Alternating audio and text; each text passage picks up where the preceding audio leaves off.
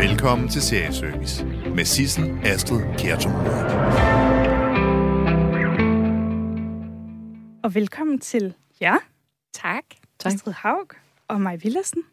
Maj Villersen, du er jo formand i enhedslisten. Og Astrid, du har jo verdens bedste CV til det her program. Ja, lige til det, Det, her har du program, også, måske. Maj. Men det er godt. Men du er jo alt, hvad man drømmer om i en ekspert, Astrid. Fordi udover at være ekspert i sociale medier og politisk kommunikation, så har du været særlig rådgiver i Kulturministeriet. Så har du været pressechef i Teknik- og Miljøforvaltningen i Københavns Kommune. Så har du været pressechef for Radikale Venstre. Og så har du fandme også lavet kampagne for John Kerry i 2004. Ja, det er rigtigt. Og så har jeg læst medievidenskab, hvor vi jo rent faktisk gik på universitetet for at sidde og se film og serier. Det lyder dejligt. Og du er til gengæld politiker, mig. Det er jeg. Og jeg har også været politisk rådgiver før. Ja. Så øh, Så vi er faktisk et ret godt hold til det her. mm. Men vi er jo samlet her, fordi vi skal forstå, hvad politik er gennem serier. Så hvis man nu ikke overgår til deadline, eller læse alle aviser, eller, jeg ved ikke, læse Machiavellis Fyrsten, er det så ikke... så er det her, man skal Så er det lytte her, man skal lytte. Det håber jeg. Og så laver vi en guide sammen. Det lyder godt. Men hvad er det første, man skal forstå? Hvilke dynamikker er det, man skal forstå i politik? Altså det, som jo også som kommer frem i mange af de her forskellige serier, det er jo, det er jo magt. Altså det handler om magt. Øhm, og det handler om at øh, være populær, og om at øh, tage magten fra nogle andre. Mm. Øh, jeg tror også, hvis man udelukkende forstår politik gennem serier, så kan man godt blive en lille smule for kynisk. Så jeg sad sådan inde i det, og tænkte sådan, man skal også passe på, at man ikke bliver sådan naiv, og alle folk er gået ind i politik, fordi de jo er idealister og gerne vil forandre noget, fordi det handler i virkeligheden også om magt. Men der er nok lidt mere sådan politisk håndværk og idealisme i det, end man ser i mange af de her serier, trods alt. Mm. Det tror jeg er meget rigtigt. Men det er jo rigtigt nok, altså politik er et nulsumsspil. Alle kan ikke gå frem. Der er nogen, der går tilbage, hvis der er andre, der går frem, og ja, det handler, man skal have øh, noget at handle med, eller noget magt for at få indflydelse og for at få rykket verden, og det er jo det, man er der for. Øhm, så, øh, så det er jo meget rigtigt. Men det er også rigtigt nok, at det bliver lige lovligt kynisk i nogle af tv-serierne, og politik er også meget andet end det. Det er jeg meget glad for at høre. Fordi det, jeg har tænkt mest over, vi kan jo lige så godt gå ud i det. Mm. Vi skal både tale om Borgen og House of Cards og The Thick of It og Weep og alle mulige dejlige serier. Det, jeg har haft det mest... Altså, jeg er faktisk blevet lidt deprimeret af at se nogle af de her serier, Ja. vil jeg gerne sige. Men det er også, fordi du ikke har set The Thick of It endnu, ikke? Den, Jo. den britiske Ja. ja. satire-serie der. Som du simpelthen er herinde for at forsvare. Jamen, den er jeg bare øh, virkelig stor fan af, og øh, bare i det, jeg tænker på den, så begynder jeg at grine, og det er jo ikke meget øh, tv-serie, men den, den er sådan stærkt satirisk, øhm, og der er sådan en, øh, en spindoktor, og nu er det jo sådan, var det jo sådan lidt min egen vej ind i politik, den der spindoktorrolle, der hedder Malcolm, som bare sviner alt og alle til. Øhm, og, og, og så er det sådan et stort teater, de er alle sammen ekstremt amatøragtige, hvor jeg synes nogle gange i nogle af dem, for eksempel både House of Cards, måske lidt i Borgen, så, så, øhm, så fremstår politikere som, om de kan fikse alt. Og i virkelighedens verden, så går det sgu bare tit galt, mm. og man står tit der, og Nå, så blev det der interview ikke til noget, og den der kæmpe lancering, den faldt til jorden. Og sådan er det bare i den der The Thick of It øh, britiske serie, at, at alt går bare galt, og så får de skæld ud af ham her Malcolm, øh, som, som øh, altså, banner og svogler og så videre.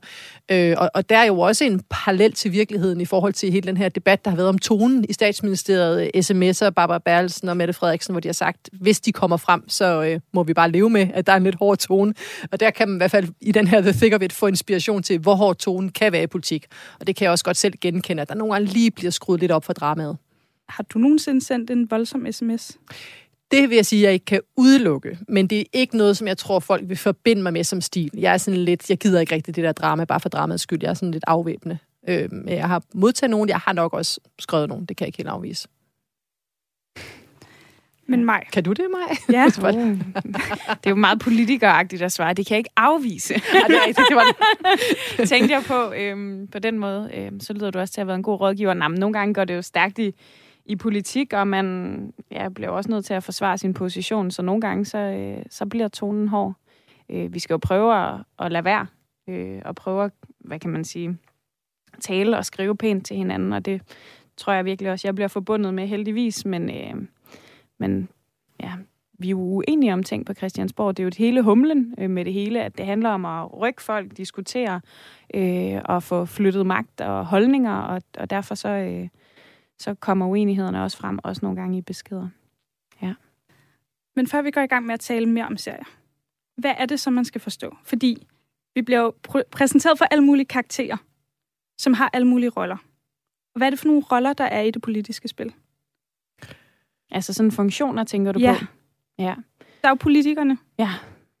Og så Ja. er der så mange bagved øh, politikerne. Og det synes jeg jo er det gode ved nogle af de her tv-serier, at de viser, at øh, det ikke bare øh, 179 i Folketinget, eller hvad ved jeg, der, der styrer showet. Der er faktisk en helt, et helt embedsværk bagved, rådgivere, folk med funktioner, viden, indsigt øh, og også holdninger nogle gange.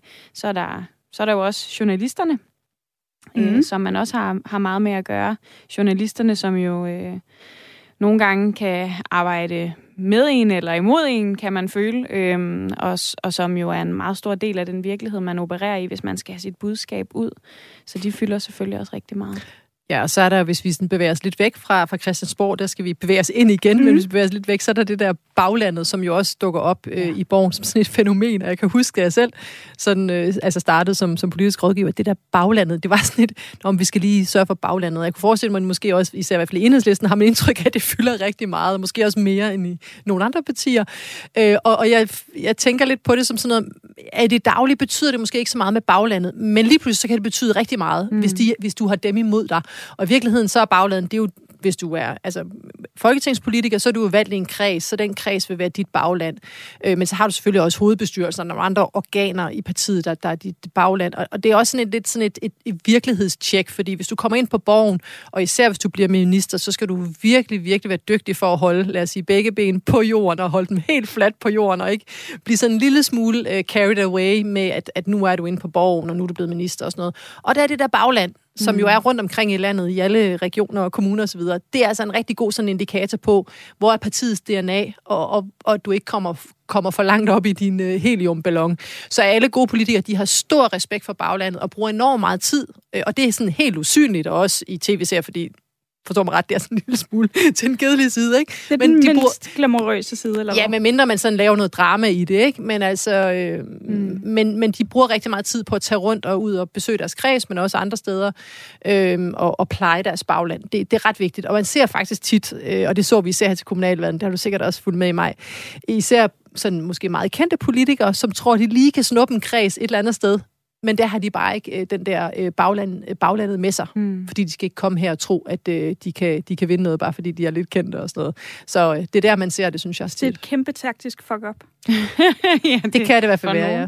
I virkeligheden, så vil jeg sige, at i politik synes jeg, at det største drama øh, ofte er mellem partier og deres bagland. Vi har lige set Dansk Folkeparti i nærmest nedsmeltning og kamp om, hvem skal være formand, øh, og hvor der helt sikkert nok også har været politikere, der har ringet rundt og rejst rundt og øh, skrevet glade eller sure sms'er til den ene og den anden, og altså øh, den, der, øh, den der opbakning er fundamental og afgørende for ens politiske liv, og nogle gange gør det jo også meget mere ondt på en at være uenig med nogen, man, man hvad kan man sige, er i parti med, øh, end, end hvis jeg stiller mig op og tager en debat med, hvad ved jeg, Pernille Vermund eller noget. Det er jo for, forudsigeligt på en måde nærmest sådan lidt nogle gange et slags, øh, det kan nærmest virke sådan lidt teateragtigt, fordi vi ved godt, hvor vi står, øh, og slås ikke om stemmerne på den måde, men, men de der dramaer i ens eget parti, det, øh, det er jo svært at lave spændende tv ud af, men i virkeligheden tror jeg, det kan være øh, virke, altså meget hårdere i virkeligheden. Så det er i virkeligheden det, vi mangler i de politiske serier.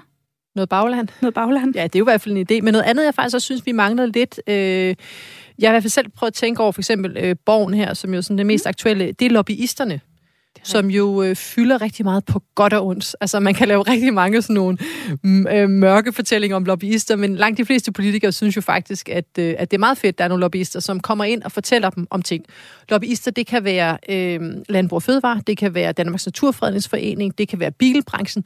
Altså, det er alt som er lobbyister, altså interesseorganisationer eller, eller virksomhedsorganisationer osv., som jo tit fodrer politikerne, både med, med fakta, men også selvfølgelig med, kan man sige, deres form for, for spin. Øh, jeg synes ikke, de fylder så meget. Det kan være, de kommer til det i borgen. Jeg, jeg tænkte lidt over i, i, hvad hedder det, House of Cards, der er der faktisk en, en lobbyist, jeg mener, han hedder Remy eller sådan noget, som spiller en ret stor rolle. Mm. Der har de formået at få ham, ham ret godt med. Øh, han repræsenterer nogle store virksomheder og sådan noget. Øhm, og, og det, jeg synes, der er interessant, vi har nævnt, altså politikere, medier og, og lobbyister, og det, jeg synes, der er ret vildt, og som jo noget, der også tit skaber debat, det er, at vi ser sådan en, en stigende tendens til, at folk rykker fra det ene til det andet. Så du rykker fra at være måske journalist til at være politiker, til at, fra at være politiker til at være kommentator, øh, og især fra at være politiker til at være lobbyister. Så hvis du kigger på mange af de store sådan, mm. public affairs byråer, som det hedder med, med et godt dansk ord, så sidder der altså eks-ministre, eks-folketingspolitikere der øh, og laver, laver lobbyarbejde. Og det, det, det er sådan en del af gamet, det kan jeg ikke hisse op over, men, men det synes jeg i hvert fald er, er meget interessant. Øh, vi ser en lille smule i borgen, at hendes øh, spindoktor, øh, Pilu Aspekt, der bliver kommentator Mm. Øh, men altså, der foregår rigtig mange af de her skift i virkelighedens verden, og der er virkelighedens verden måske netop endnu mere dramatisk på de her interesseskifter netop, hvordan man jo så tager noget magt med, med videre mm. over i nogle andre organer, og noget det, viden. Det er jo virkelig rigtigt og, og væsentligt at se på det aspekt, at, at politikere jo hele tiden bliver påvirket. Det kan være af lobbyister, det kan også være aktivister eller bevægelser. Nu bevæger mig lidt ind i det nye afsnit af bogen, men der er... Endelig der er Birgitte Nyborg Streng jo aktivist eller øh, veganer og, og, hvad ved jeg, dyrerettighedsforkæmper eller et eller andet. Og det er da lidt interessant øh, at se om, om, om ja, altså det han gør, er jo også for at påvirke nogle politikere et eller andet sted. Ikke? Og, øh, og det, er jo, det er jo også en virkelighed og en hverdag, som som er den, vi er en del af, at der, når man sidder og forhandler, er øh, folk med modstridende interesser, som kontakter for ligesom at få øh, få pengene eller få indflydelsen, og det er jo... Øh, det er en, en stor del af virkeligheden, som jeg synes bliver diskuteret for lidt, men i virkeligheden måske også belyst for lidt i de her serier. Jo, og så hænger det jo også sammen med, at, at, at det, man skal vide, også når man så ser de her serier, måske bliver sådan en lille smule øh, så sige, ked af det, eller dystopisk, at du kan faktisk påvirke dansk politik. Øh, jeg vil sige relativt nemt, men hvis du samler nogle folk, nogle unge mennesker, skriver et brev til en statsminister eller til en ordfører, jeg vil gå ud fra, at hvis folk skriver til dig og argumenterer godt for dig sag, jamen så kan man faktisk få et møde med, med mig eller nogle af hendes kollegaer. Altså, mm. og, og det synes jeg, man skal huske at have med. Man kan godt påvirke dansk politik, øhm, og det var fald noget af det, jeg selv var meget overrasket over, også da i sin tid så var, var frivillig amerikansk politik, det der med, at man kunne komme ind fra gaden og være med. Ja. Det kan du altså også i Danmark. Nogle gange så skal du sådan lige tage nogle møder og øh, så måske, måske nogle man kan arbejde derop, ikke? Men, øh, men man kan altså påvirke tingene. Så hvis man sidder tilbage og er sådan lidt øh, træt af det hele, så må man jo gøre noget ved det, tænker jeg. Mm. Så man kan måske også bare bruge serierne til ligesom at læse op på og overtage politik.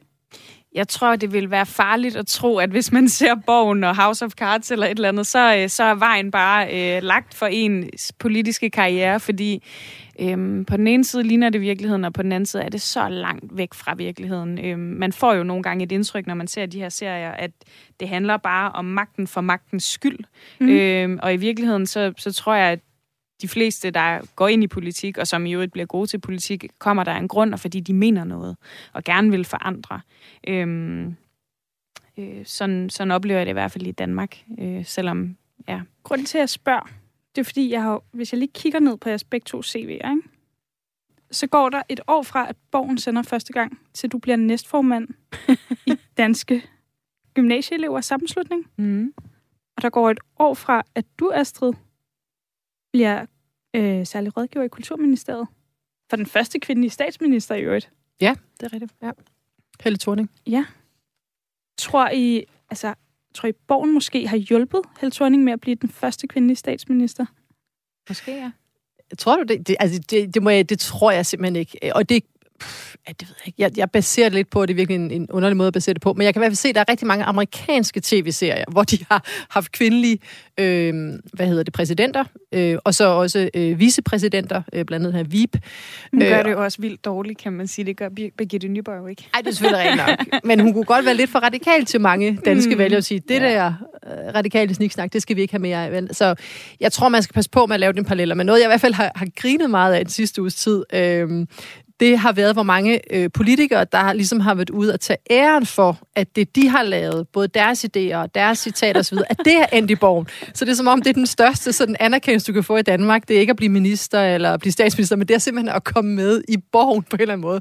Det, det er sådan meget, meget sødt og meget dansk, tænker jeg lidt, ikke? Ja, det har jeg også grinet lidt af. Og der er jo, i virkeligheden, så hørte jeg også et interview med, med Adam Prise, hvor han sagde, at altså, mange af de her ting var fundet på før den og den forhandling, eller før I overhovedet havde sagt øh, noget som helst ude i virkeligheden. Så, så jeg tror, øhm, øhm, altså meget af det, der sker i borgen, er jo ret virkelighedsnært. Altså, der kunne godt øh, blive fundet olie i den grønlandske undergrund. Det har vi diskuteret mange gange. Mange af de sager, jeg mener også, der var en, et plot omkring efterlønnen og sådan nogle forskellige ting i de sidste sæsoner. Noget af det, det er jo meget virkelighedsnært, og derfor så mm. tror jeg, der er mange, der, der tror, at de har haft flere fingre med i spillet i forhold til den tv-serie, end de nok i virkeligheden har.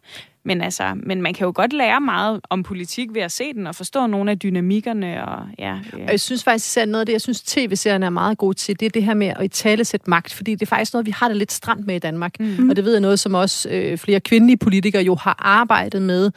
Øh, jeg har sådan, nu kan jeg ikke sådan huske det ordret, men jeg har sådan en erindring om, at Margrethe Vestager også flere gange har talt om det her med, at altså, magten, at du skal tage magten. Mm. Jeg kan også huske fra min tid på, på borgen under Marianne Hjelved og så videre. Altså, de her sådan blandt kvindelige politikere, sikkert også blandt mandlige, men det her med, jamen magten, det er ikke noget, du får, det er noget, du skal tage, og det er okay at have magt, det er okay at ville magten, mm. øh, også som kvinde, og det er jo også lidt et tema, der går igen i nogle af de her tv-serier, netop den første kvindelige statsminister, og de her ting. Og der tror jeg, i Danmark, der er vi jo sådan, vi er jo sådan meget jævne, og alt skal være meget sådan lige, og det kan være en god ting, men i forhold til at tage magt, så er det lidt noget, der, der er sådan lidt fy, og, og det må vi ikke rigtigt. Og der synes jeg faktisk, at de her tv-serier kan være meget gode til at sige, det er faktisk også okay, og det er lidt kynisk, øh, og, og nogle gange skal man gå langt. Nu går de så nogle, de har ser alt, alt for langt. men, men at man også bliver nødt til at ville det en lille smule. Mm. Skal vi ikke springe direkte ud i første afsnit af Borgens sæson 4? Jo. Er der nogle seje, sådan nørdede detaljer, som er vigtige, at vi lige får med? Sådan noget, I blev mærke i? Altså, jeg undrede mig, hvorfor øh, Birgitte Nymark ikke har en spindoktor. Ja. Det blev jeg faktisk, jeg ved ikke, jeg blev sådan mm. helt irriteret om. Det var selvfølgelig også, fordi det var min egen sådan métier, men, men det synes jeg er underligt, at hun ikke har en spindoktor. For hun har ham her, den unge øh, ministersekretær, ministersekretær som mm. har været der i 14 dage, og som ikke ved noget. Og det, det synes jeg faktisk virkede meget godt, fordi der ja. er nogle af de der helt unge, jeg var selv, du ved, helt ung, og bare sådan fattede ikke så meget, som man måske burde. Øh, men der mangler jo en, øh, der mangler en spindoktor, og det vil så også, tænker jeg, nogle gange være spindoktoren, der for eksempel holder hemmelige møder øh, med journalister osv. Det, det gør du ikke det selv. Det gør du ikke en... selv, hvis du er Nyborg. Ej, ikke hvis du er udenrigsminister, det vil jeg ikke sige. Så er det klart, hvis du møder en journalist tilfældigt et eller andet mm. sted, Øh, måske, men du sætter ikke et møde op. Det er jo lige præcis sådan noget, du vil have en, en spindoktor til at gøre. Også fordi så kan du altid ligesom sige, det der, det har jeg ikke noget med at gøre. Øh, som det ene. Øh, ja. og, og så bed jeg også mærke i, at, at nogle af optagelserne så faktisk er lavet på Rådhuset, øh, hvor jeg også har arbejdet inde. Så det synes jeg også var en meget sjov lille detalje, at det faktisk ikke er på borgen. Det er nemlig ikke på borgen, fordi man må ikke optage fiktion på borgen. Så der er rigtig mange scener, der er skudt udenfor. Og jeg mødte også Birgitte Nyborg en del her i sommer, hvor de var rundt og optage. Øhm, hvad hedder det, men, men de må ikke optage indenfor, så det er jo lidt ærgerligt, når man så ser den nu og sidder inden for borgen og siger, ej, sådan ser det der mødelokale ikke ud, eller sådan øh, ser statsministeriet ikke ud, eller hvad ved jeg. Øh, så, så det er lidt sjovt sådan med det nørdede blik indenfra. Jeg bed også rigtig meget mærke i det der med, at hun, hun laver et hemmeligt møde med en meget profileret journalist under en eller anden bro, og, og udleverer noget meget øh, væsentlig viden om, om statsministerens planer. Det, det, det, det vil være rigtig dumt, hvis ministre render rundt og gør sådan noget, fordi øh, det kan blive opdaget meget let. Nogen kan tage et billede, det kan blive afsløret, så, så det er simpelthen Har I et for bud på nogle ministre, der kunne finde på det? nej. Øh, nej. Nej, jeg tænkte også, altså det jeg faktisk tænker over, det er, at vi ser det jo fra øh, Birgitte Nyborgs øh, synsvinkel, øh, mm. og hun går ud som udenrigsminister og lægger noget omkring statsministeren. Altså det er sådan en sygt dårlig stil. I virkeligheden, hvis vi havde set det fra statsministerens side af, for statsministeren bliver ikke sådan ligesom, bliver der ikke tegnet noget sådan super positivt billede af, men det er faktisk en, en ret dum ting at gøre, og jeg tænker også, det er sådan i hvert fald lige på grænsen til at være, være urealistisk. Ikke? Men det er bare sjovt, fordi det sådan ligesom er gennem hovedpersonen og hende, vi godt kan lide, perspektiv, så accepterer vi det ligesom øh, som en, øh, som en sådan nogenlunde okay ting. Mm. Det, hun lægger, handler, mm. har jeg faktisk... Jeg har en, jeg har en forspørgsel for jer til jer. Mm. Jeg vil spørge, om I vil spille et skuespil med mig nu. Ja. Fordi jeg har fået transkriberet det, hun får lækket. Eller det, der leder op til, at hun lægger noget. Og jeg ved ikke, hvem vil gerne være Begitte, og hvem vil gerne være departementchefen i øh, Udenrigsministeriet? Hvad altså, tænker du? Jamen, øh, altså, der er jo to ting i det. Det er jo nok mest realistisk, at, at du bliver udenrigsminister på et tidspunkt. Øhm, og, men til gengæld så har departementchefen nogle meget lange replikker. så jeg er sådan lidt... Tag du dem? Okay, jeg tager ja, langt. Jeg vil, gerne, jeg vil gerne... Jeg har en drøm om at blive Sisse Babette en dag. Og selvfølgelig også udenrigsminister. Og også, næsten også Sisse Babette, så øh, ja. Godt nok, okay. Birgitte, jeg synes, jeg har oplevet meget i min tid, men det overrasker mig alligevel, at Laugesen er på vej ind som stabschef og at han også får instruksansvar og en plads i koordinationsudvalget. Pressemeddelelsen ryger ud om 48 timer, sammen med et lovforslag, som vil forhøje danskernes feriepenge. Meget smart. Rent habilitetsmæssigt er det jo ikke uproblematisk, at hun hyrer personlige venner. Det må også være svært for dig at sluge Laugesen. Tro mig, det var det også. Hvad er det, det her handler om? Fordi jeg kan ikke lade være med at tænke på Martin Røssen. Ja, altså det, det her handler jo om, at statsministeren gerne vil have øh, en stabschef ind, som får øh, nogle sådan udvidede beføjelser, og det ligner jo øh, nærmest en til en det, der skete med, øh, med Martin Rossen. Øh, så det, det kulør det her er jo på en eller anden måde også, at, at de har tænkt sig at gøre det her, øh, samtidig med, at de lige øh, giver folk øh, nogle flere penge i hånden, og på den måde prøver at skjule noget, der måske kunne være en dårlig sag. Øhm, så det er jo... Det er jo meget, godt inter- spinarbejde. Ja, ja så ender det jo så helt galt, fordi at, øh, at departementchefen og, og embedsværket jo simpelthen bliver så forbistret i den her serie, at de, ja, jeg ved ikke om det er overlagt, men i hvert fald får, øh, får historien ud at løbe med, med Birgitte Nyborgs hjælp. Ikke? Øhm, så det er der, der er der ingen tvivl om, at, at det er spin. Øhm, og så er det jo også, øh, så var der jo også en stor diskussion om, hvor demokratisk det var dengang, øh, man, eller stats, den nuværende statsminister lavede den position, så det er jo en interessant fiktionsgørelse af, af noget, der, der er sket. Men det, men det, jeg synes, der er lidt sådan, måske urealistisk i forhold til det her, det er jo, at altså, øh, departementchefen skal jo være lojal over for sin statsminister. Mm. Og, og, og det, det kan i hvert fald sige, med den nuværende departementchef, Barbara Berlin, så vil jeg ikke som Mette Frederiksen være utryg ved, ved den del af, af, af butikken.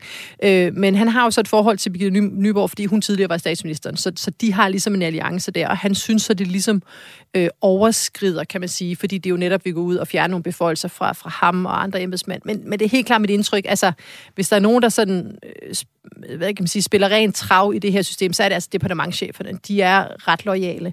Til gengæld så peger det på, og det har vi altså set øh, flere gange, uden jeg sådan decideret vil sætte nogle navne på, men at når du først har embedsmændene imod dig, så kan det altså gå stærkt, og så kan det begynde at, og, hvad hedder det, at, at, at brænde under dig. Altså hvis de først sådan man får indtryk af, at i hvert fald nogle gange, der bliver lækket nogle ting, eller der er nogle ting, der kommer ud, eller måske nogle agtindsigter, hvor der sådan netop ikke bliver sat en masse sorte streger, men tingene får lov til at komme ud, og så videre.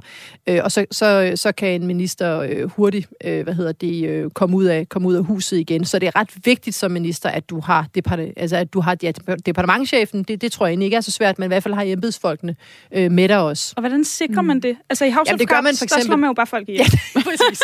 Det er så ikke, svært den, det er så ikke en dansk måde, men, men det gør du for eksempel ved ikke at kaste dem under bussen, når der er en eller anden øh, dårlig sag, og så sige, mm. jamen det er jo også min embedsmand, der gav mig de forkerte papirer. Det, det er sådan noget, det kan de altså ikke lide. Øh, fordi de er super lojale, og jeg, jeg var selv altså, øh, sådan, øh, ansat som embedsmand på papiret eller et eller andet, og jeg, var, jeg vil være en vild dårlig embedsmand, for det der med, når du så så har du en, lad os sige nu, en, en, en rød regering, eller grøn, eller hvad nu er, men en, en socialdemokratisk regering, øh, og så kan du i princippet i morgen have en øh, konservativ eller venstre regering. Og så skal mm. de der embedsmand altså vende, øh, hvad må det være, ja, 180 grader på, på, øh, på en time eller på to timer. Øh, det, det, vil jeg ikke selv kunne, for jeg, ligesom, jeg har også nogle holdninger, jeg mener noget. Jeg synes faktisk, der er forskel på, om det nu er rød eller blå eller grøn, eller hvad det nu er. Ikke? Øhm, og det skal du altså kunne som, som øh, embedsmand, og det, det, det, er, det synes jeg er ret sejt. Jeg har stor respekt for vores embedsværk, og jeg også, når man så har måske en regering, øh, som, man, som man fra tid til anden tænker, øh, det er måske ikke lige det, jeg vil have gjort, og man bliver lidt utryg ved politikerne, så ved man, at vi har de der embedsmænd, og vi har de der departementchefer. De er fandme gode. Mm. Ja, men det, er- det er meget interessant. Øhm, hvad kan man sige? Altså, jeg kommer jo til at tænke på sådan mange aktuelle sager, også med ministre nu og så videre, hvor man jo nogle gange ikke kan lade være med at sidde tilbage og tænke, altså, er der nogen, der sådan bevidst har lagt en snubletråd ud her øhm, for en minister? Øh, og man ser jo nogle gange altså læk, øh, eller i hvert fald historier, hvor man tænker, det, det kan jo nærmest kun komme et sted fra. Og så er det jo, at, at en minister sidder ekstremt, øh, hvad kan man sige, øh, dårligt i sin stol, må man bare, øh, må man bare konstatere. Og, og det, er jo, det er jo lidt det, man kommer ind på på en meget øh, forsigtig måde her i tv-serien, men som jo faktisk også er noget, der fylder rigtig meget i, i hverdagen på borgen. Og, og diskussionerne har jo også gået om, hvem er det, der skal bestemme? Øh, er, det, er det politikerne eller embedsværket? Øh, hvor den nuværende regering jo har været meget klar i, at det skal være øh, de politiske, hvad kan man sige, ret, rettesnore og, øh, og linjer, som skal, skal udstikke retningen, og ikke hvad øh, nogle embedsværk eller et embedsværk vil. Okay, så der er ligesom to ting, man skal holde styr på som politiker. Man skal holde styr på det politiske bagland, forstår jeg, og de andre politikere på borgen. Og så skal man også holde styr på embedsmændene. Ja, i hvert fald hvis man er minister, så har man jo et kæmpe system, øh, som, ja, som øh, kan blive frustreret eller tiret, eller synes, man gør det dårligt, eller skaber et dårligt arbejdsmiljø, eller hvad ved jeg, øh, som kan gøre det svært for en at agere som minister. Det, det synes jeg er helt tydeligt. Øhm, og at vi egentlig også har set nyere sager, øh, som på en eller anden måde har kredset lidt omkring. Ja. Så skal du have styr på præster. Der var faktisk en lille ting, som jeg i hvert fald undrede mig lidt over i mm. den første episode her af bogen. Øh, og det er til øh, Katrine Fønsmark, som bliver ja. nyhedschef for TV1, ja. som er sådan DR. Ikke? Men, øh, men hun har den her reception, og så kommer Birgitte Nyborg og inviterer sig selv til middag, og ligesom siger, jeg kunne komme forbi og spise hos jer. Hvor, øh, hvor Katrine Fønsmarksen siger, jamen hvad vil du have, jeg skal sige til det? Underforstået, det kan jeg jo ikke, upassende. fordi jeg er jo øh, chef for, t- øh, for ja, TV-avisen, hvad det nu er, ikke? Mm. Øh, nyhederne der, øh, og, du, og du er jo udenrigsminister. Hvor i virkelighedens verden, der er der jo altså masser af mediechefer og departementchefer og ministre og politikere, der mødes på kryds og tværs så det er i virkeligheden urealistisk? Det, det, altså jeg synes, nogle af de der tv-serier, så bliver journalister fremtiden meget sådan politisk korrekt og meget sådan etisk, som om de bare vågner op og spiser etik til morgenmad. Og det er der måske nogle journalister, der gør, men, men jeg synes bare i virkelighedens, og politikere tilsvarende, altså i virkelighedens verden, der, der, der cirkler det der altså rundt, og der er der relationer. Øh, og jo på godt og ondt, der kan være nogen, der har børn i samme børnehave, og der kan være øh, netop folk, der har været kollegaer, som så nu i princippet er på hver sin side. Og laver en bogklub og Præcis. Så, så, så der er ligesom, øh, kan man sige, det, det var sådan lige en, hvor de sådan, åh, der, der kom den lige op på den der sådan etiske øh, hest, øh, som jeg ikke helt synes, øh, der, der synes jeg virkeligheden er lidt mere, øh, lidt mere rough. Ja, jeg stussede faktisk også over det. På den ene side, så er det egentlig meget fint, øh, og, og hende her, Katrine Fønsmark, er jo sådan en ekstremt sådan idealbillede på en eller anden journalist, men, men sådan, sådan er virkeligheden nok ikke rigtig. Danmark altså, jeg, er jo, oh, undskyld, jeg vil sige bare, der er nogle journalister, jeg kan huske også faktisk, der var en øh, i Kulturministeriet for, øh, for Uffe Elbæk, som hans rådgiver, hvor vi, hvor vi tænkte, nu skal vi jo invitere nogle journalister ind og drikke noget kaffe og sådan noget, ikke? Det er sådan meget mere. Og der var der faktisk øh, flere journalister, øh, som, øh, som ikke ville det sådan af etiske grunde. Øh, og, og det er jo sit, det er, sit eget, det er deres eget valg osv. Personligt så synes jeg jo altid godt, man kan stille op til en kop kaffe eller et møde og, og blive klogere. Øh, og det går jo altid begge veje. Det er jo det, der er så interessant mm. øh, ved det. Øh, der er selvfølgelig forskel på en privat middag osv. Øh, men, øh, men så der er stadig nogen i den danske presse, der også har de der principper, men, men det er ikke noget, jeg sådan ser, at, at at man sådan i udgangspunktet ikke må mødes. Nej. Og så har vi jo sådan noget som folkemødet, hvor det jo kan gå helt, helt amok. Så ja. hvis man gerne vil forstå dansk politik, se nogle serier og komme på folkemødet. Ja. Det er nok min næstbedste. det pussy er jo i virkeligheden, at hende her, Katrine Fønsmark, jo egentlig var kampagnechef for Birgitte Nyborg øh, tidligere, og virkede sådan I personligt. sæson. Ja, personligt ret investeret i hendes politiske projekt, øh, og så kan hun simpelthen gå hen og blive chef inde i DR, og derfor har der sikkert også siddet nogle serieskaber og tænkt, at nu skal vi lige skabe lidt distance mellem de her to personer, øh, for at, for at, øh, at at serien kan køre videre. Nu har jeg ikke set flere end første afsnit, men min tanke er da, at nu, nu får hun sikkert noget inkriminerende viden omkring statsministeren, og det bliver svært for den her journalist personligt at gå efter hende, fordi det er jo også lidt af hendes veninde. Ikke? Øh, nu må vi se, hvad plottet bringer. Hvis de nu skulle lave et afsnit fra folkemødet i borgen. Oh, nej. hvad er det, som man vil se der? Åh oh, ja, altså folk, der drikker en masse øl og snakker jeg på tror, du vil, Ja, og måske, ja. Altså, så vil du måske se nogen fra nogle meget forskellige partier danse meget tæt. Øh, måske gå længere end det også. Du vil måske se nogle meget fulde ministre, der bliver hivet i seng meget sent. Altså, det er fiktion, det her, går ud fra. Ja, fuldkommen.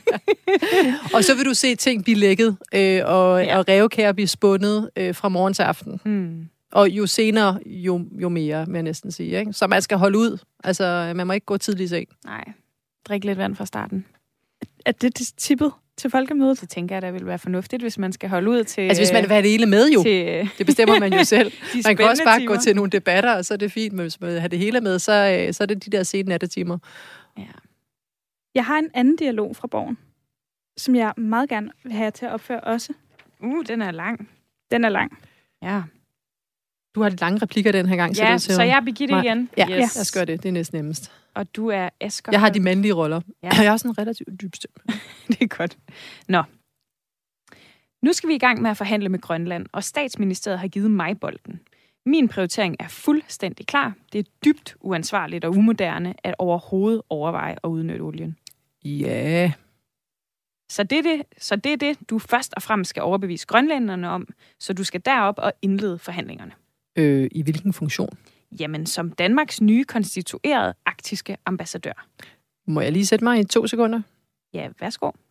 Mm, ah, mm, når det er sådan Det er, mediterende. rigtig, det, det er rigtig godt spillet, det her, Astrid. Jeg synes, det er så godt. mig ind i det.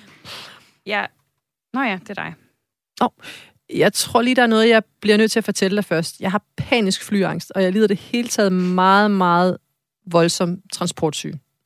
Og derfor har du valgt at arbejde inden for udenrigstjenesten. Ja, det kan virke lidt, men jeg går hos en hypnotisør, der hedder Kjeld. Han har hjulpet mig enormt meget, men jeg har aldrig nogensinde været i Grønland. Men jeg har læst om det. Jeg har læst alt Knud Rasmussen, og så... Men du accepterer forfremmelsen. Ja, ja. Jamen, så er du meget glædet dig til. Du skal med det første fly. Kan I regne ud, hvad jeg gerne vil tale om her? Mm. Hvor syret den scene var. Måske. For det første er det jo meget et stemningsskift i borgen. Ja. Men for det andet, så vil jeg høre, er det her en realistisk måde at blive forfremmet på? At, nu har jeg ikke været minister, øh, men jeg tvivler på det. Altså, det er ret koldt. Hun fyrer øh, ambassadøren sådan, på et møde, og så ansætter en anden, som hun tydeligvis intet ved om. Ja, fordi i virkeligheden, så er det jo lige præcis det, en departementchef vi gør. Ja. Altså, øh, fordi der er noget, der er lidt sjovt med, øh, med hvem der egentlig er chef i sådan et ministerium. Så du har jo en minister, der er den politiske chef, men departementchefen er jo sådan personalechef. Øh, så, og det er jo også det, man har departementchefen til at sig af, tage sig af det der lidt beskidte fyre, hyre og så videre. Det, Så udenrigsministeren går ind, i virkeligheden ind i en HR-rolle. Ja, hun, er, ja, hun er HR-chef, og det synes jeg, man tit ser i de her serier, især faktisk i Borgen, at det ligesom bliver netop en statsminister eller en udenrigsminister, der agerer i alle mulige roller. Og jeg kom til at tænke på, det er lidt et sidespring, men, men hvis nogen af jer har læst Hillary Clintons nye krimi, den kan jeg virkelig anbefale. Så når Ja. man er færdig med at se, Hvad man kan måske den? tage den som lydbog. Jeg kan simpelthen faktisk ikke huske det. Et eller andet... Øh, Man kan google sig til Ja, ja, men hende, hun har skrevet en krimi sammen med en rigtig krimiforfatter. Og, og det, der er ret sjovt ved den, det er nærmest sådan lidt fanfiction over Hillary Clinton selv. For det er sådan en udenrigsminister, der rejser rundt i hele verden og fik så problemer i Mellemøsten og Iran og Rusland. Altså, det er sådan lidt komisk. Øh, Men, men der er pointen også bare, hvor man er sådan, hvor hele det der apparat henne omkring dem. Og det er lidt mm. det samme her. Det her, det vil du ikke gøre på den her måde. Nej. Øh. Og det, det er sikkert for at spare tid i tv-serien, ikke? Tror jeg ikke. Altså, så det er jo det er sværere, eller det er mere kedeligt at se en eller anden departementchef have et møde, hvor man så fyrer en og hyrer en og så videre, så er det lettere bare at få Birgitte Nyborg til at gøre det.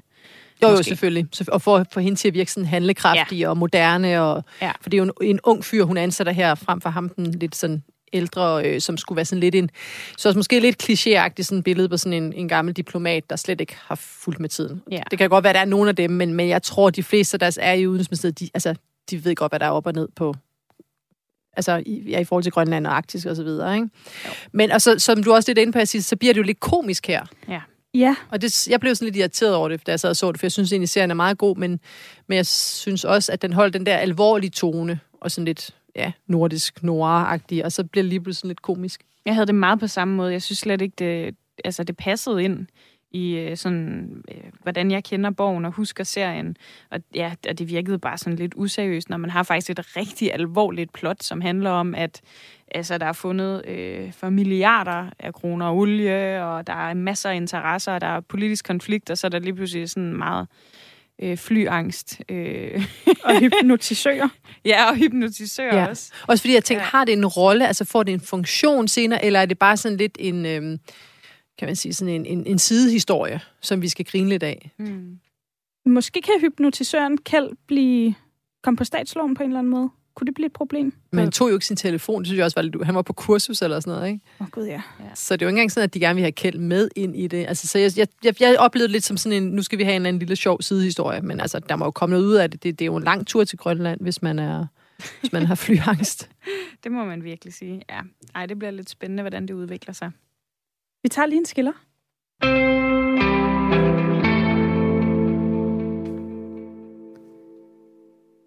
Er der andet, som I ikke brød jer om i borgen?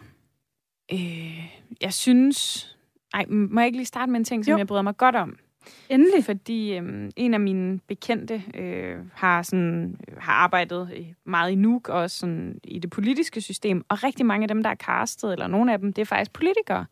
Øh, eller tidligere politikere ja. øh, fra Grønland. Og dem, ham, der er en, der hedder Hans, som er ham, råstofministeren, mener jeg nok er tidligere politiker. Og, Han er en af de mest rutinerede embedsmænd ja, i Grønland. Nå ja, øhm, og, øh, og så er han gift med en, som, jamen, altså det er i hvert fald meget, meget pudsigt, hvordan de øh, er et meget, meget dårligt match i virkeligheden, men, øh, men i serien er, er godt, og nogle af statisterne er også, øh, så vidt jeg ved, chefen for Visit Greenland, og de har virkelig hævet folk ind, som faktisk øh, jamen, øh, kender noget til det virkelige spil også deroppe, og det synes jeg bare øh, er rigtig, rigtig, rigtig fedt. Så det var en god ting. Føler du dig lidt forbigået til ikke at være blevet bedt om at være statist i bogen? Ja, helt ærligt. Altså, jeg, jeg er gået forbi mange gange, så det, jeg, jeg spotter, øh, jeg, jeg følger med og ser, om, øh, om jeg alligevel komme kommer bag bag i billedet?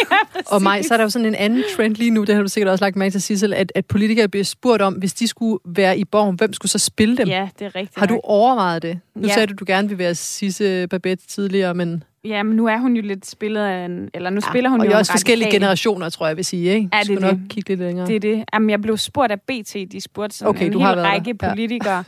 øhm, ja, og så... Øh, ja, så, så det brugte jeg selvfølgelig anledning til at reflektere lidt over, hvilken meget, meget klog og, og smuk kvinde, der selvfølgelig skulle spille mig. Ja. Øhm, ej, jeg valgte hende, øhm, hende, der hedder Danica Kurcic, tror jeg, hun hedder. Mm. Øhm, fordi hun er sådan lidt rå. Jeg tror ikke, man vil løbe om hjørner med hende. Men øh, der var en, der skrev til mig på Instagram, at jeg burde blive spillet af Gita Nørby. Det, det ved jeg ikke, om var positivt. Det tror jeg er lidt op til. Hvordan svarer man egentlig godt på det spørgsmål som politiker? Altså, jeg, jeg, det er faktisk et virkelig godt spørgsmål. Øh, jeg, jeg griner meget af Morten Messerschmidt ved Jude Law. Sådan, så jeg tror, det der med enten bare går sådan helt far out, altså ligesom sagde sådan om Tom Cruise, altså du ved, sådan Mm. øh, gå helt far out, eller netop sådan ligesom være sådan lidt, altså lave lidt research, og, så finde en eller anden ung upcoming, altså som, hvor det sådan faktisk måske netop øh, spiller lidt ind i ens identitetspolitiske holdninger og sådan noget, hvor der er lidt mm. en pointe med det. Tror jeg måske var meget godt. Så hvis man er en hvid mand fra Dansk Folkeparti, skal man siger- spille sig Melvin Kakusa. Jeg vil i hvert fald sige, nu har, nu har Morten Messerschmidt øh, ødelagt alle de Jude Law-film, som jeg ellers godt kunne lide for mig, fordi nu kan man kun se Messerschmidt, der, der spiller øh, Alfie og hvad han ellers har været med i. Men jeg synes bare, det er meget interessant taget i betragtning af DF's øh, politik omkring det engelske sprog i sådan danske skoler, tv og sådan Jeg noget. tror, du overfortolker. Ja, ja, jeg har faktisk spurgt Morten Messersmith om det. Jeg tror ikke, han havde tænkt på det selv. ja. Men jeg, jeg er lidt i tvivl. Var det et godt move af Alex Arensen eller ej at sige Melvin Kakusa, da han blev spurgt? Det var i hvert fald et overraskende move, vil jeg sige. Altså, ja, det, det, vil jeg, det, det vil jeg næsten, altså, det skal Melvin Kakusa næsten selv svare på. Jeg synes, det er lidt sjovt. Det må jeg indrømme. Det er, altså, men jeg kan ikke finde ud af, om det er upassende. Men nej, øh, nej, det må det, man lige overveje lidt. jeg har det nok lidt på samme måde. Øh, men han vidste nok godt, at han kunne få en overskrift på det, da han Ja. sagde det. Sådan tænkte jeg. Jeg havde lige en, en sidste ting faktisk, ja. som øh, og, og mig var lidt inde på det, det her med, med hendes søn øh, mm. og privatlivet, og, og, og jeg blev sådan ekstremt irriteret over, at, at den der søn veganer var sådan en- enormt karikeret. Nu spiser jeg selv overvejende øh, vegansk, og det er, sådan, det er altså ikke alle veganer, der går ud og fanger grise og laver herværk og sådan noget. Så, så det, det, var sådan, det var bare sådan en kliché. Til gengæld så oplever jeg faktisk, at der er rigtig mange, øh, måske sådan i, øh, i hvad hedder det, øh, altså Birgitte Nyborgs generation, som har børn, store børn, som netop er enormt miljøbevidste og enormt sådan, øh, altså jeg spiser vegansk og genbrugstøj og så videre. Så der, er, der kan godt være sådan lidt en, en konflikt der. Og så synes jeg, vi har oplevet også i, eller ser i politik, hvordan øh, både børn og ægtefæller og så videre spiller en rolle. Altså, der har været historier, det har især været nogle, nogle socialdemokratiske politikere, hvis børn gik på privatskole, må de Mm. det? Eller vi havde historien om Helle Thornings mand og skat. Og, altså, man oplever bare tit, at det der private, det kommer ind og spiller en, kan man sige, nogle gange lidt for stor rolle. Øh, og altid på bekostning, fordi det er aldrig rart. Det har altid nogle personlige øh, omkostninger. Så på den måde synes jeg egentlig, det er meget interessant, også hvis vi kommer til at se mere til søn. Jeg synes, den blev sådan sluppet lidt, så jeg går ud fra, at der må komme, altså den må ligesom komme frem i pressen historien, tænker jeg, med, med det her herværk, Jeg tror, han lavet. efterlader noget blod i den lastbil, han kører. Jamen, det er lidt, det er ikke fordi, Uh. det kunne så blive en rigt, det bliver jo selvfølgelig en rigtig dårlig sag øh, for, for Birgitte Nyborg der, og, og det synes jeg egentlig er meget godt ramt, og, og mm. jeg tror egentlig også, det er der, hvor fiktionen kan noget, fordi i virkeligheden, så kan du jo bare, nu, nu læser jeg sådan noget øh, nyhedsoverblik fra, fra Berlingske, de har sådan noget morgenposten, der fungerer meget godt, Øh, og, og der var så sindssygt mange drama, jeg var sådan, du ved, nærmest bare lukket ned, altså med, altså når du har med Forsvars efterretningstjeneste, der er stadig noget Mink-sag, så er lige noget Støjbær og Morten Messerschmidt-sagen, der heller ikke er afsluttet. Altså, der er simpelthen så meget drama i dansk politik, mm. øh, Lars Løkke og alle de planer, han har osv., Øhm, men det, du ikke kan få i dansk politik, du kan jo ikke rigtig komme ind og sådan, hvordan er det at være Mette Frederiksen lige nu? Hvordan, altså, hvordan er hendes privatliv? Det er ikke, fordi det rager os, men, men det der med at komme rigtig bagom, og det er jo det, fiktionen kan. Den kan give os den der sådan prøve at forstå politikerne hele vejen rundt, velvidende selvfølgelig, er funktion, øh, fiktion, men, men det, øh, ja. det synes jeg egentlig fungerer meget godt. Jeg synes faktisk, at et af de bedste plots, der har været i bogen, det var det omkring Birgitte Nyborgs datter, som jo fik, en, altså fik det psykisk rigtig svært og bliver mm. indlagt på et privat hospital. Og hun gør jo bare det bedste for at være den bedste mor, og bliver så hængt ud for det. Øh, og det er, jo en, altså, det er jo noget, man har set mange, mange, mange gange. Ikke? Ja, præcis. Fordi at medierne elsker sådan nogle hyggeler historier, men det har jo nogle helt vilde omkostninger bagud til. Det samme med, at hun jo også bliver skilt og går, øh, altså at hendes mand simpelthen ikke magter hende mere, fordi hun ikke, øh, hun ikke er hjemme og til stede i familien. Og det, det synes jeg var rigtig interessant, og derfor blev jeg faktisk øh, også øh, lidt frustreret af hele det der øh, veganerplot, fordi han bare var så... Øh, jeg synes både, han var jo dum og usympatisk på en eller anden måde. Altså, og behandlede hvem, sin kæreste vildt dårligt, præcis, ikke? Præcis, præcis. Og stjæler den. Altså, hvem gør så noget? Det er jo fuldstændig åndssvagt, og så skal de jo også lige sige til TV-avisen senere i afsnittet, at alle de der gris blev kørt ned, eller i hvert fald mange af dem, og dermed døde på en meget, meget bestialsk måde, ikke? Øhm, så det, jeg synes, det var, øhm, det var lidt tykt, det plot. Øh, jeg har en lille ting til til borgen. Det er lige så meget et spørgsmål Endelig. til jer, men det er faktisk de der hedeture, som øh, ja. Birgitte Nyborg jeg har hun har. Dem. Du har talt Når du har talt Grundigt. der er 10 af dem. Når der er 10, det er mange på... Der er 10 plus, at hun fjerner lidt skæg fra hagen. Ja. Mm.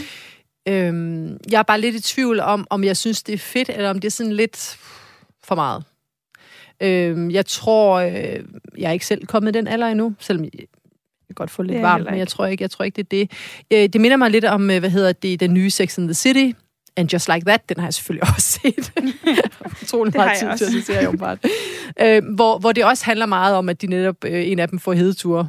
Mm. Kan jeg huske, hvem af dem der er? Er det, øh, oh. det er Miranda, tror jeg. Miranda, okay, ja, som får hedeture, hele det der, men de er alle sammen sådan overgangsalder og så videre. Det, er sådan, det passer måske meget godt til den, men jeg er sådan lidt, giver det også noget i, i borgen, øh, andet end det her med, at, at, at nogle personlige ting spiller lidt ind. Så hvis du har en dårlig dag, eller netop med, der er noget med familien, eller mm. øh, du har hovedpine, altså, så spiller det selvfølgelig ind. Men jeg ved ikke rigtig, om det skal fylde så meget. 10, synes jeg er meget. Ja, yeah. det var i hvert fald så meget, jeg begyndte at tælle det. Jeg lagde kun mærke til det der, den der enhedetur, hun får, hvor jeg simpelthen ikke forstår, hvorfor hun går ud på det mest afgørende tidspunkt i et møde og tager koldt vand i panden, i stedet for bare at sige, hey, jeg er, øh, hvor gammel jeg er, jeg har en hedetur lige ja, nu, men øh, hele verden er ved at bryde sammen, kan vi lige fikse det, det vil Præcis. jeg fikse. Altså, jeg synes, det Bare var så... det igennem, og så tage en bluse ja. af, eller et eller andet, ikke? Og hvor urealistisk er det ja. at gå midt i noget, der er så vigtigt for sådan at keep up appearances? Ja, præcis. Det er ja. sådan, Har sådan... du nogensinde oplevet det? At nogen gjorde det i en forhandling? Jamen, det ved jeg jo ikke. Øh, det kan jo godt være, at der er nogen, der er gået, fordi de havde en hedetur, men jeg kan ikke forestille mig det. Altså, øhm, Nej, især i Danmark, det... det tror jeg, man har sådan lidt, så kan man jo bare sige det. Altså, ja. jeg kan nok mest huske det fra, hvis, hvis jeg selv eller andre har været gravid, eller sådan noget, sådan, puh, jeg har det varmt, eller et. Altså, ja øh, det, det kan vi jo godt sige i Danmark. Så det er nok mest det, det er nok det der med, at hun ligesom skal lade, som om hun ikke har det. Det er nok, det er nok den del af det, jeg blev sådan lidt... Jamen, jeg synes bare, det var så urealistisk. Også fordi vi sidder jo nogle gange igennem sådan alenlange møder forhandlinger til langt ud på natten, og folk ser mere og mere trætte og dvaske ud og ligger sig nærmest over et hjørne og sover.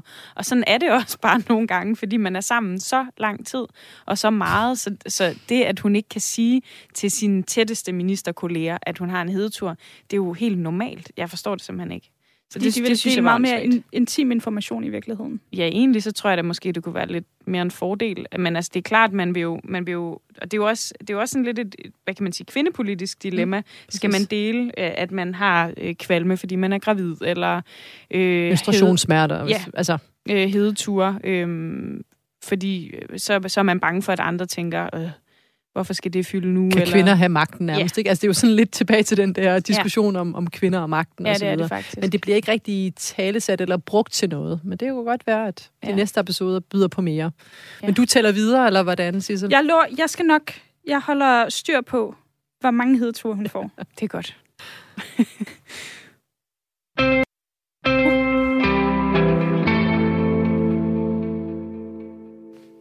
Altså, tiden løber jo simpelthen fra os, fordi vi har det så hyggeligt.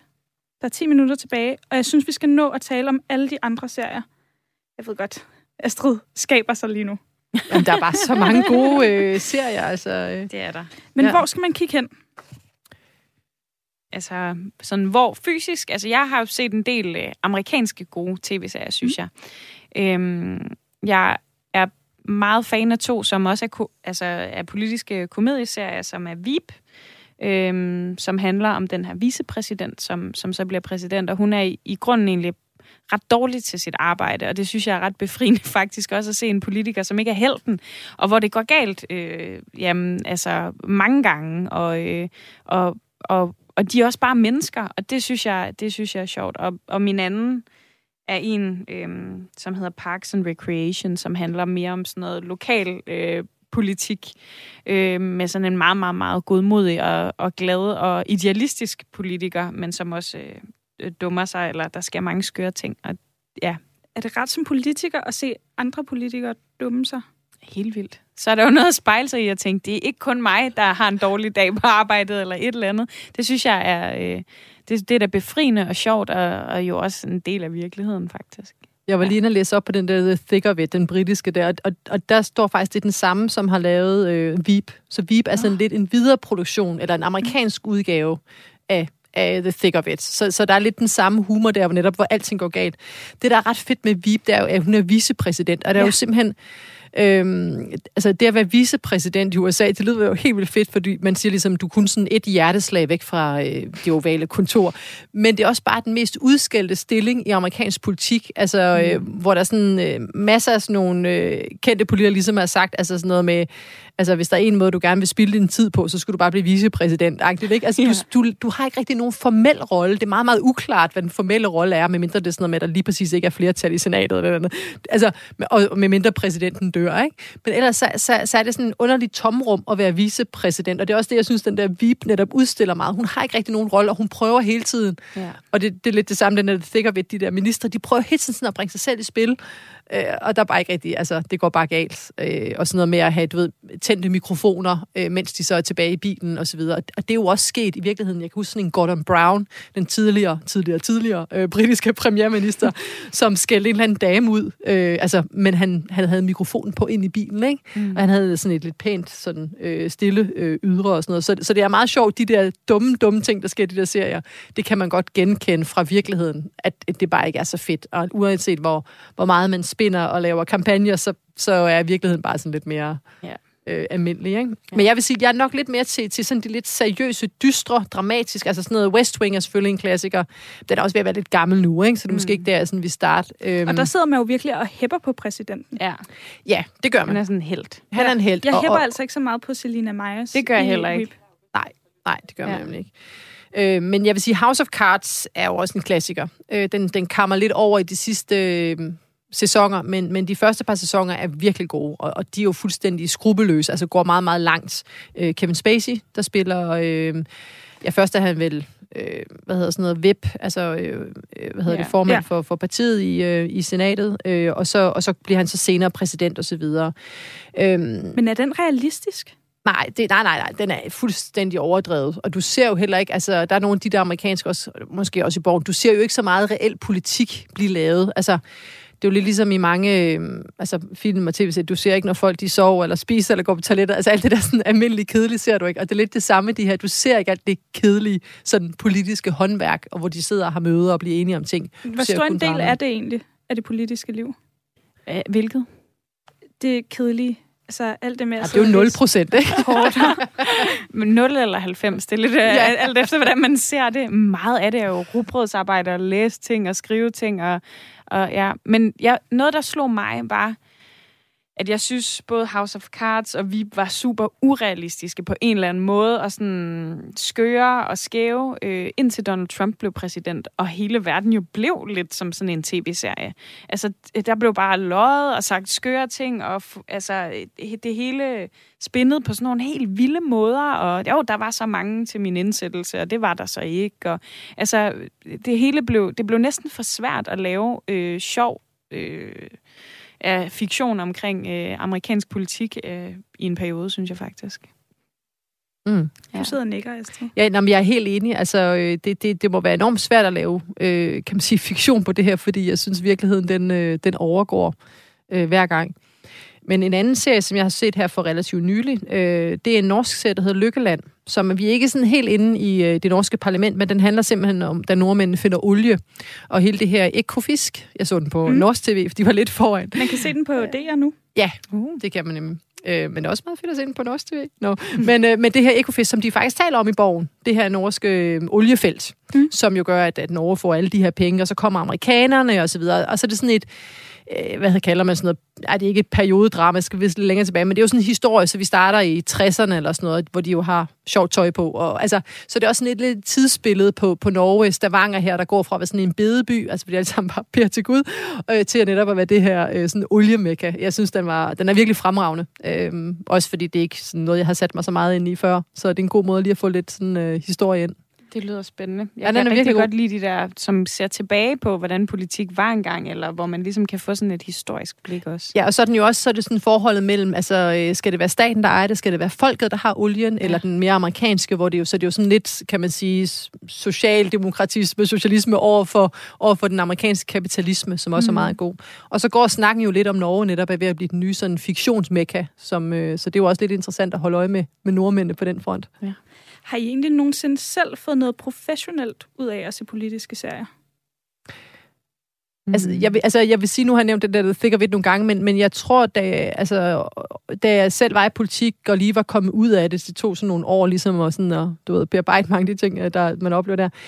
Øhm, altså det der med netop, at det går så galt, det synes jeg faktisk var sådan en professionel, sådan, altså en, en lettelse netop at sige, om det er ikke bare mig, der du ved, laver dumme ting eller et eller andet, det, det, det gør alle. Ikke? Så jeg synes faktisk, det netop er de der meget humoristiske, som giver den der øhm, øh, hjælp på den måde man kan få noget ud af det på den måde, helt sikkert. Og så tror jeg også, altså meget, der er jo kommet meget amerikansk inspiration ind i dansk politik, og også alt, i, for eksempel i forhold til, hvordan man fører kampagne. Og der kan jeg da godt nogle gange sidde og se, øh, en eller anden, øh, hvad ved jeg, tv-serie og tænke, wow, sådan en bus vil være fed at have. eller sådan en øh, okay, t-shirt-kanon, eller sådan noget. Hallo, ikke? Øh, og det tror jeg også, der er nogen, der har gjort i Venstre eller i Socialdemokratiet, fordi okay. de har godt nok rullet ud med sådan nogle busser nu her, ikke? Og, og der, der kører vilde kampagner, så på den måde, så sådan nogle lavpraktiske ting kan man også nogle gange få ud af det. Og så synes jeg heller ikke, man skal underkende, nu, nu var jeg lidt tidligere afvisende overfor, om det var på grund af, af borgen, at, at uh, Helle Thorning var blevet statsminister, med den ære, synes jeg, uh, Thorning skal have helt i sin egen ret. Ja. Mm. Men det, det gør en forskel, at man ser kvinder øh, i nogle af de her fiktive roller. Ligesom der var meget snak om, altså, du ved, der skal være flere børnefilm, hvor der er øh, kvindelige øh, altså superhelte og de her mm. ting. Det, det gør bare en forskel, og det har jeg i hvert fald kunne se i politik, hvor jeg har haft æren at arbejde sammen med altså Marianne Hjelved og senere Margrethe Vestager, altså de her super seje, Lund Dybkjær sin side, også super seje kvinder, som jo bare er inspirerende, øh, og som gør, at man tænker, okay, hvis de kan klare alt det der, at have en masse børn og sådan noget, så, så må jeg også bare lige tage mig sammen, ikke? så kan jeg nok også klare det. Så, så det synes jeg også, altså der kan fiktion også noget. Meget. Jeg tror, det betyder rigtig, rigtig meget. Det har i hvert fald betydet meget for mig som sådan ung øh, kvinde og, og se op til nogle øh, kvindelige politikere, øh, som var markante. Det, kunne, det, det har vi kunnet herhjemme, men, men jeg tror faktisk også, det betyder noget fra, for øh, herre fra Danmark, at man har kunne sidde og se, at Birgitte Nyborg, det var altså ikke problemet for hende, at hun var kvinde, at hun kunne klare statsministerposten. Så, øh, så hvorfor, hvorfor kan det ikke også øh, ske i virkeligheden? Ikke? Jeg tror, øh, ja, det, det tror jeg øh, faktisk betyder noget, at man får ja, får nogle rollemodeller, eller får set nogen, der i hvert fald godt kan lykkes, om de er kvinder, eller ja. ja Så I bliver ikke inspireret til den måde, de ligesom stikker hinanden i ryggen på? Nej. nej, men jeg synes, det er god... nej, men, nej, nej, nej, det kan jeg så. jeg synes, det er en god reminder om, at, at politik, det er, altså, det er også øh, et hårdt game, ja. øh, og, og, og bølgerne går højt, øh, og man skal, man skal være sådan rimelig tykhudet, ikke? Øh, så det synes jeg, det er en meget god reminder omkring, men jeg håber ikke, at det er så hårdt, at det skræmmer folk væk, for det vil jo være lidt, lidt ærgerligt. Øh, og så synes jeg også, de, de tit viser meget godt de her serier, det her, som jeg også i hvert fald ofte hørte i politik, sådan noget med, jeg bærer ikke af, jeg husker godt. Altså lidt den der med, at, at det, der skete for fem år siden, det kan lige pludselig ramme dig i nakken. Og det, det snakker vi også om i dansk politik. Der er nogle partier, der bærer sådan lidt nag til hinanden på grund af noget, der skete tilbage i 80'erne eller et eller andet. Ikke? Altså, så, så det synes jeg også, de er meget gode til lige at, at minde en om, at, at der, kan, der kan ligge nogle ting bag. Ja. Så politikere husker bedre. De husker godt, ikke? Er det ikke det, man siger? Jo, jo. Det tror jeg også. Men alligevel er der en lille klump vision tilbage i dem alle sammen. er, det det, er det det, vi kan drage ja, det synes jeg, vi bliver nødt til at holde fast i. Det er er jeg virkelig glad for Det er- at høre. ja. Det er der. Nogle og mere end andre, af ikke? samarbejde. Ja. Ja. Det kan vi også blive enige om. Men altså, nu har vi et halvt minut tilbage, Ja. så opsummer lige, hvad det er, man skal gøre nu. mm. Man kan se alle de her vidunderlige serier. The Thick of It er øverst på min liste. Også på min nu. Ja, og så tror jeg også Hillary's Hillary Clintons krimi. Ja, den vil jeg også lige få læst. Jamen, det lover jeg dig. Ja. Tusind tak, fordi I ville komme. Tak, Astrid Haug. Tak, Maja Villersen.